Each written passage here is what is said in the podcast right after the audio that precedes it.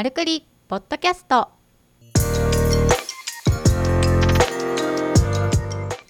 マルクリポッドキャストは医療ブランディングとホームページ制作を行う株式会社マルが配信しているポッドキャストです。開業医の院長とそこで働くスタッフさんたちから寄せられたお悩みをもとに医院経営のあるあるやマーケティングのコツお役立ち情報組織運営の失敗例などをお届けする音声プログラムです。皆さんこんにちは丸の鎌形です島田です。ということでマルクリポッドキャスト第35回お届けしていきたいと思いますよろしくお願いいたします今日もリモート収録でいきたいと思いますはい、リモートワークも慣れてまいりました。リモート収録ですね。ええええそうですね、はい。最近の島田さん近況を聞きましょうかね近況ですか？近況はですね、まあ母が入院していろいろてんやわんやなんですけど、ん浜形、島田とええもに。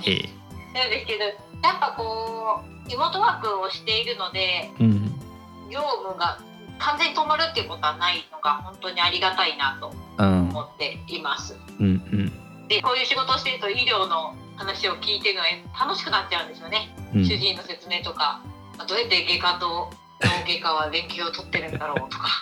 あドライバーの人はあこうやって入力するんだとかね。そういうのをちょっと見てやってる今日この頃です。あいややりにくいでしょうね。相手の方もね。ででも全然あの明かしてないというか、はい。そういう話はしないので、あうん。なるほどなるほど。いつもありがとうございますって聞いてるのではい。なるほど。楽しいです。いやでも本当にそういう付属の事態においてもなんとかこう両立をしながら仕事が回せる仕組みっていうのはねこれからますます大事になってくるんではなかろうかと思う今日この頃ですね。そうですね身内のいろんな入院とかっていうのはへこむことがあるんですけどうん、下向いたらキリがないでね上向いていい改善のチャンスをいただけたと思ってやっていけたらなと思ってます。そうですね。はいはいということではい本題に行きたいと思いますが35回はいですね。はいはい、今日は SNS に関してのご質問をいただきましたので読み上げたいと思います。えスタッフに SNS 発信を任せる時の注意点を教えていただきたいです。これからの時代、SNS 発信はクリニックでも力を入れるものだと思っています。私、院長ですね。院長はもっぱら見る専門ですが、やはり習慣を考えると必須ではないかと思っています。しかし、自分もそこまで SNS に強くないので、何からスタッフに依頼したらよいかという悩みです。注意することや、これだけは気をつけた方がいいことがあれば教えていただけると嬉しいです。という悩みです。うん、SNS ね、まだ難しいね。ことも多いですよね、結局。うん医療機関さんで一番課題なのは、いつやるか、うんと何を発信するか、結構悩んでる先生多いなって思いました。そうですね。うんだいぶ巷では SNS 発信するクリニックさんめちゃくちゃ増えてますもんね。そうですね。あと医療広告ガイドラインっていうのもあって、うんちょっと注意しなきゃいけないこともあるけど、グレーゾーンのラインとかは見つからないっていうようなうんこともあったりとか、そういったことも含めて総合的に考えていかなきゃいけないなと思ってます。そうですよね。じゃあ今日のテーマはですね、僕じゃなくて島田さんに聞いていきたいなと思うんですけど、ありがとうございます。どんなところを任せるとして、注意した方が良さそうですか？まあいつ任せるかにもよるんですよね。開業の最初から条件とかに作業として入れてるのか、はたまた院長が開業した時はずっと自分でやってて苦しくなって異常するのかでも結構動きが変わるのかなってうん、思ってます。でもやっぱその中での原点が目的っていうところをしっかり定めた上でうん、発信をしないとよくわからない発信をしているクリニックさんが多いうん、と思います。うん、うん、でその目的っていうところも紐づくんですけどターゲットを誰に見てほしいのかがやっぱ共通の情報としてスタッフさん院長が持ってないとちぐはぐな情報になるかなと思いますね。まあそうですよね。うん、今日はじゃあ開業の時から任せるっていうお話にするとしてうん、この時にはやはり使ってほしい文字体とかうん、最低限押さえておきたいルールっていうのは決めた方がいいと思います。うん、うん、例えばどういうとこかっていうとターゲット層が女性ですとで女性の中でも40代50代ですと。ってなればやはり文字の見やすさって結構大事になるんですよ。うん、女性だからピンクがいいかってまだそうじゃないじゃないですか。うんうん。委員の持ってる、まあ、ロゴで使ってる色ホームページで使ってる色とかもそうなんですけどそことかうん。つ相手が見やすいからですね、フォントの大きさ。うん。と果たしてそのターゲットにするユーザーが何で見るか。スマートフォンで見るのか。パソコンで見るのか。はたまたタブレットで見るのかとか。うん。あとは見る時間帯ですね。主婦層がターゲットだったら昼がいいのか。それとも働き手の40代50代だったら例えば水曜日休診日土日狙った方がいいのか。うん。あとはその SNS の媒体 Facebook がいいのか LINE がいいのかインスタがいいのか TikTok がいいのかここもまた違うじゃないですか、うん。まあ、そこをしっかり話し合って決めた方がいいと思います。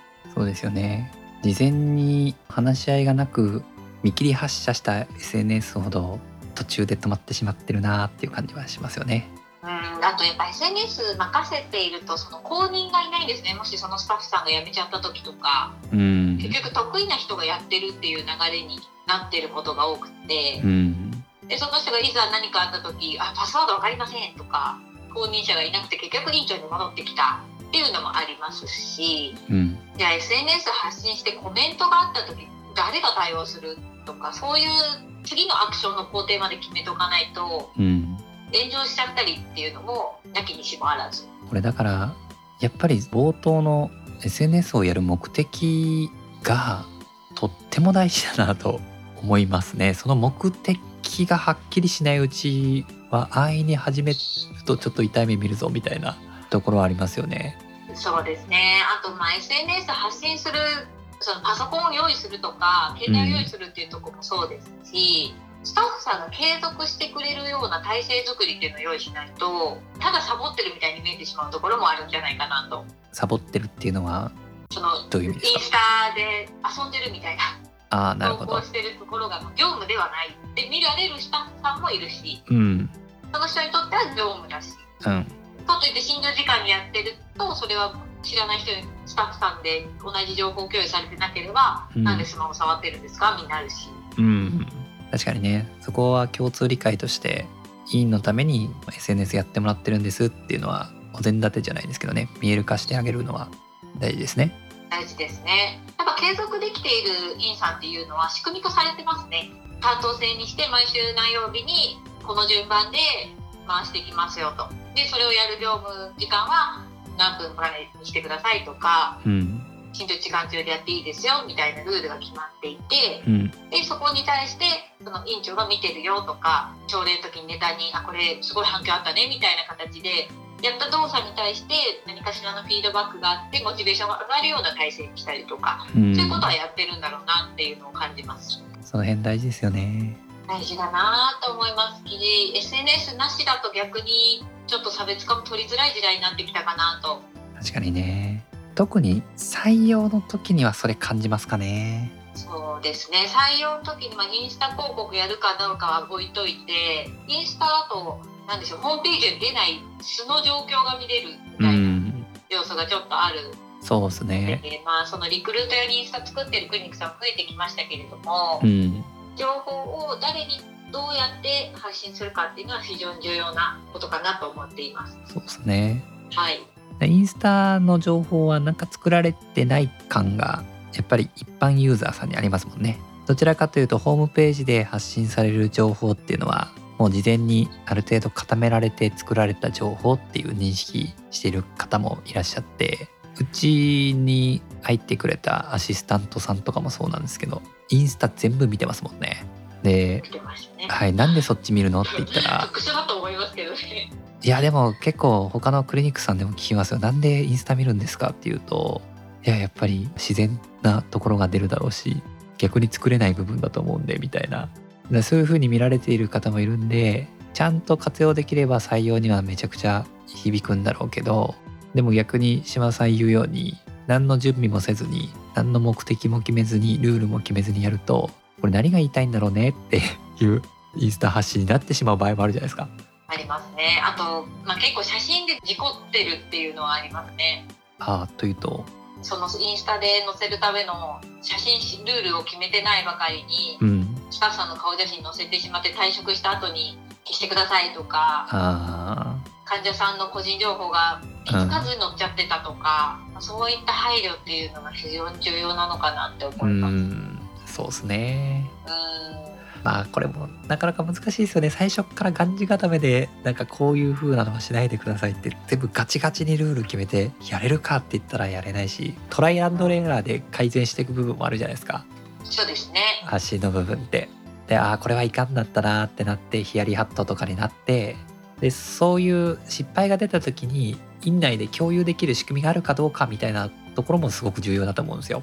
そうですね。はい、でそこでちゃんとみんなで話し合うからこそあこれはいけないんだなとかあこういう発信が正解なんだなっていうのが醸成されていくというか一概にこういう風なルールでやってくださいこれが正解ですみたいなやっぱり話でもないなって思ってしまあ、まいます結局ね。あの体制作って見直す仕組みっていうのが課題なのかなって思います。診療始まってしまうと開業の後振り返る時間っていうのが結構流れ流れになってしまうので年間スケジュールを抑えるぐらいの意気込みでスタートしないとうんあれやった方がいいけどなんかちぐはぐになっちゃったとか任したって言って終わってしまってたみたいなことは結構あるのかなとありますよね。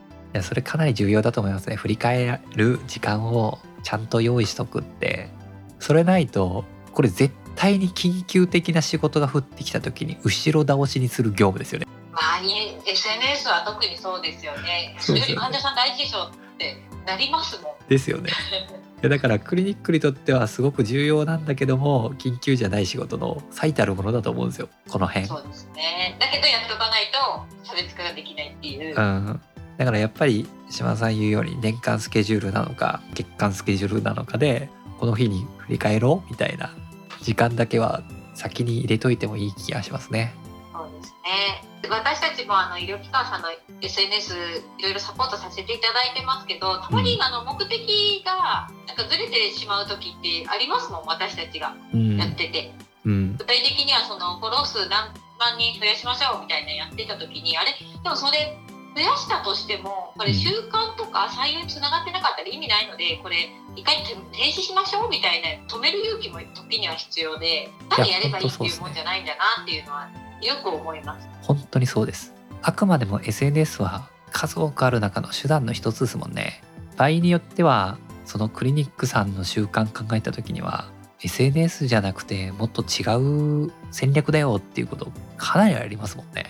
ますね。実際に蓋を開けてアクセス解析に行って参照元見たら全然インスタとかが入ってきてないとかっていうのもありますし地域の特性もうん。含めると、ねそれよりなんか他の媒体の方が良かったっていうのがあるのでウェブ戦略会議じゃないですけど医療機関さんの中でも3ヶ月に1回ぐらいは見直しインスタに限らず SNS とかうん。広告媒体の見直しっていうのは必要なのかなとは思いますね。そうですね。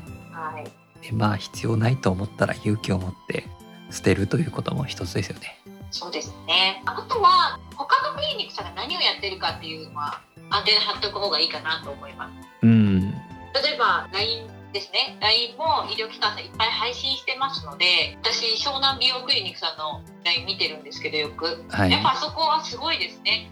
配信が職種っていうところもあると思うんですけれども常に最先端の配信をしてあれやこれやと変えて専任の方がおそらくいらっしゃると思うんですけれども、うん。そういった力を入れているところはどういうことをやってるのかで真似してるところはないのかそういったところっていうのをしっかり見ていく方が早いと思います。そうですね。タインさんの戦略はめちゃくちゃわかりやすいですよね。こんだけいっぱいあるから。そうですなんかね。先生とかスタッフさんがユーザー目線でこの発信面白いなみたいなのをちょっとパクってもいいですよね。はい。でこれ院長やってるのかなとか院長があえて配信した方がいいのか、うんスタッフさんがやった方がいいのかっていうすごく勉強になるのでうん。参考にできるものを参考にそうですよしていただね。くのがそうですよね。これまた参考にする時の一つですけど決して「いいね」の数とかが多いから習慣につながってるとも限らないですからね。そうですね。うん、なんかその「いいね」が全然されてないんだけどめちゃくちゃ LINE 患者さんがよく見ているクリニックさんもあるし逆になんかめちゃくちゃ「いいね」されてるけど蓋開けてみると全然違う地域の人とかでこれ全く意味なくないかみたいなこととかもあったりすると思うので参考にする時はその辺もこれを使って患者さん本当に来てるのかな求職者さん集まってるのかなみたいな、まあ、裏取りまでできると一番いいですよね。もし知り知り合いの先生とかだったらそれでどのぐらい来てるのみたいな、確かにそうですね。ところまでできちゃうとそれで思ったよりも来てないんだったらそこに時間かけるのちょっと無駄かもねっていうことにもなると思ってそんなところですかね。